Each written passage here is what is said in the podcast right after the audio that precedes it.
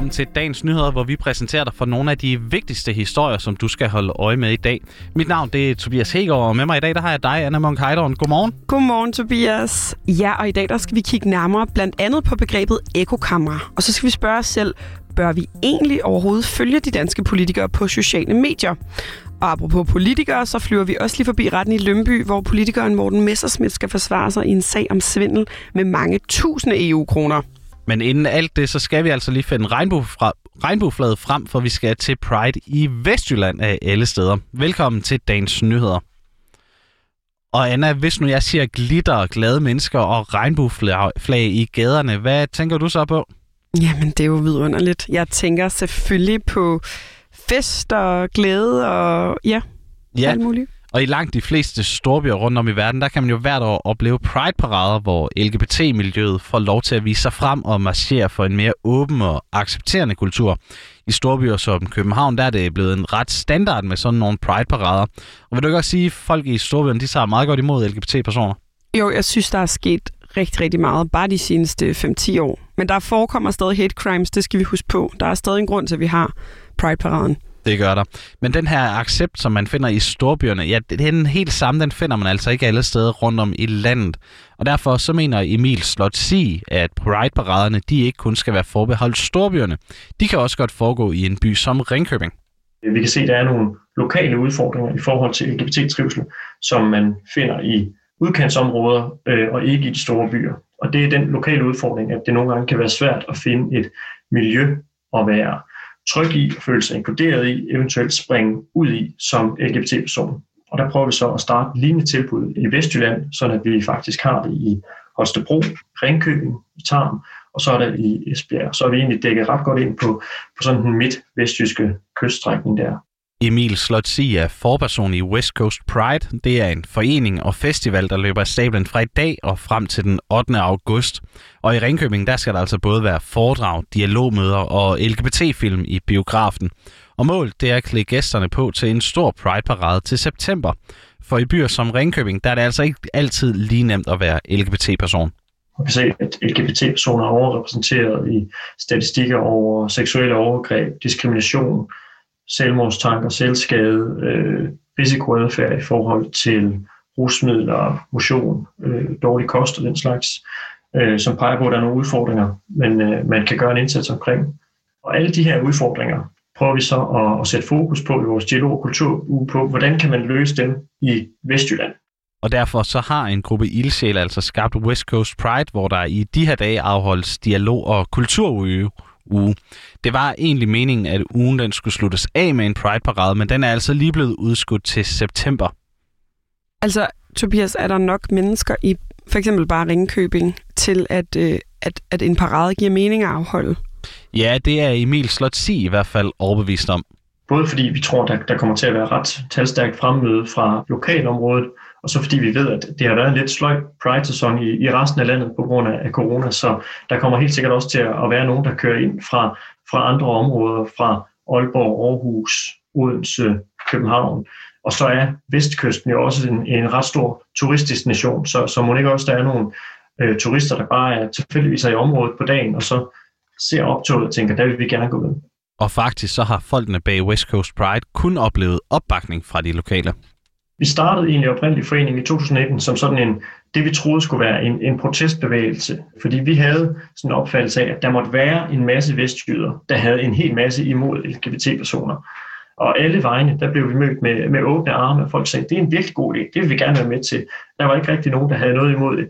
Øh, så, så vi er blevet mødt med åbne arme, og, og har ligesom fundet ud af, der er også noget her, vi skal have sat fokus på, at vi går alle sammen og tror, at vi er så fordomsfulde hver især. Men hvis man lige starter samtalen og spørger, hvad tænker du egentlig den her dag? Vil du være med til at bakke op? Så er der rigtig stor opbakning. Det endelige mål det er at udbrede accepten af LGBT-personer til andre byer i Vestjylland.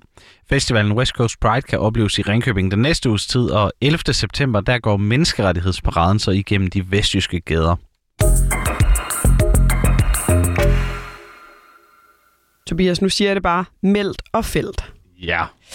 Det er jo øgenavnet om den svindelsag fra EU, som har fået øh, som EU har øh, svindelsagen fra EU, som det, det navn har du fået en bred befolkning, undskyld.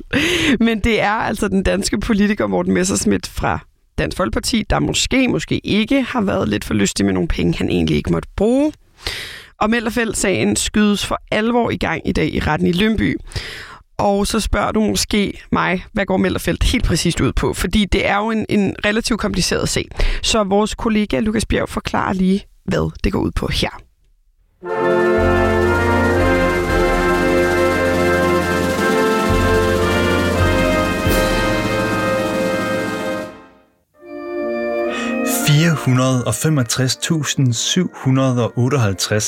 Ja, så mange personlige stemmer fik Morten Messerschmidt fra Dansk Folkeparti ved Europaparlamentsvalget i 2014.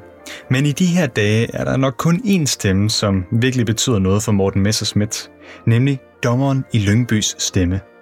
For de næste syv dage skal retten i Lyngby behandle en sag, hvor DF-politikeren står anklaget for svig og dokumentfalsk. Ifølge anklageskriftet har Morten Messerschmidt brugt penge, som egentlig skulle være gået til EU-arbejde på et sommergruppemøde i 2015.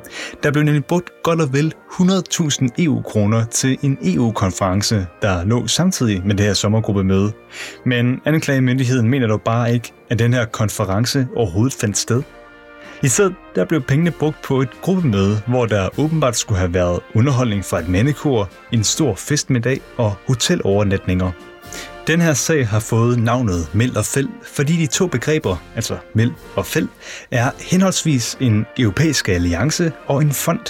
Formålet med Meld og Fæld var at samle europæiske partier på den nationalistiske højrefløj, blandt andre Dansk Folkeparti, og Morten Messerschmidt han var præsident for begge organisationer fra 2014 til 2015. Meld og Fæld fik sine penge fra EU, men de her penge, ja, ifølge anklagemyndigheden, så blev de altså ikke ligefrem brugt til det, de skulle. Så nu er det afgørelsens team for Morten Messerschmidt. Vil han blive frifundet for alle anklager? Eller vil dommeren i Lyngby smække hammeren i, og muligvis også smække døren i, for drømmen om at stige i graderne og indtage rollen som kommende formand for Dansk Folkeparti?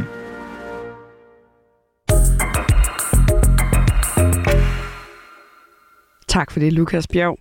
Og her til sidst, så bliver vi altså også ved den politiske scene, Tobias, fordi nu skal det ikke handle om, hvad der sker i rettens kammer, men derimod om de ekokammer, der opstår på de sociale medier. Jeg synes, ja, det var ja. en meget fin joke.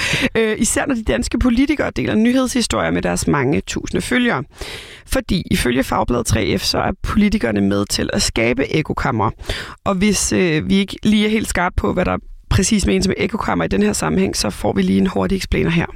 Et ekokammer er en afgrænset gruppe, sandsynligvis digitalt og meget sandsynligt på Facebook, hvor man deler de samme meninger og de samme kilder, der understøtter den mening og det, øh, og det verdenssyn, så man bare bekræfter hinanden. I meget stærke ekokammer, der taler vi faktisk også om, at der foregår radikalisering. Og øh, hende, der her forklarer begrebet ekokammer, det er Katrine Emme Tilke. Hun er ekspert i sociale medier, og hun har kigget på den store analyse af politikernes nyhedsstillinger, som øh, beroerne Analyser, Tal og Common Consultancy har lavet for Fagbladet 3F. Og hun er altså ikke overrasket over konklusionerne, men hun er heller ikke helt enig i, at politikerne er med til at skabe ekokammer. Der er ingen tvivl om, at der sker en stor polarisering af politik på Facebook. Men man kan også argumentere for, at øh, hele Facebook i sig selv er et ekokammer, hvor den her sådan stærke polariserede debat foregår. Altså ekokammeret er sådan set Facebook i sig selv, og man burde følge flere forskellige medier end bare Facebook. Og hendes pointe er altså, at politikerne ikke opfører sig meget anderledes, end de gjorde før Facebook kom til. Fordi politikerne deler ofte kun det, de selv er enige i. Sådan har det jo altid været, når vi læste forskellige typer øh, medier. Det er bare ekstremt forstærket på Facebook, hvor vi møder andre, der har samme verdenssyn. Øh, politik, har jo, altså politik har jo altid været polariseret. Det, det er sgu ikke noget nyt. Jeg synes mere, det er et problem i forhold til misinformation. Det er ikke usædvanligt, når man følger en politiker, at man så også følger andre, der har samme overbevisning. Det har vi faktisk altid set. Øh, det, der er nyt i forhold til ekokammerne på Facebook, det er, handler i virkeligheden mere om, om misinformationer. Altså misinformation er lidt ligesom fake news? Ja, men ikke måske helt så gralt, øh, fordi misinformationerne behøver ikke at opstå med vilje, altså intentionelt. Det kan snarere være fordi, at vi får så mange forskellige kilder serveret på Facebook, øh, som ikke nødvendigvis er reelle. Og de misvisende kilder øh, kan politikerne altså komme til at dele med deres mange følgere. Og derfor mener Katrine Emme Tilke, at vi generelt skal være bedre til at være kildekritiske på Facebook. Det her med at, at søge en, en anden kilde, og måske også se på, hvem er det, der har udgivet det her? Hvem er det, der, hvem er det, der står bag? Hvem har lavet den her undersøgelse? Hvem, har, øh, hvem er kommet med de her citater? Og hvad er deres økonomiske eller politiske interesser? Og det kan jo lyde som et stort stykke arbejde, men det tager i virkeligheden ikke så, så frygtelig lang tid. Øhm, så det her med bare lige at google, kan det her nu passe? Det er altså et rigtig godt første skridt. Og ifølge analysen, som er foretaget for 3F, der bliver der delt i omegnen af 12.000 artikler om året af danske politikere. Og inden vi runder af for denne gang, så kan vi altså også lige nu at kaste et blik på nogle af dagens avisforsider. Og jeg har set på Jyllandsposten, som skriver, at regeringen mangler at gennemføre de højst prioriterede løfter fra storstilet udlændingplan. Det handler om, at en opgørelse over Socialdemokratiets udlændingepolitik politiske valgløfter viser, at regeringen har gennemført omtrent halvdelen af sine forslag helt eller delvist. Men de højst prioriterede tiltag, de står altså stadig tilbage. Det drejer sig for eksempel om et modtagscenter, et indvandringsloft og en pligt til at bidrage 37 timer om ugen. Ja, og Tobias, jeg har også haft fat i Jyllandsposten, men jeg har i stedet kigget på deres erhvervssektion Finans, og her står der, at der er flere kontanter i omløb, selvom færre danskere hæver penge.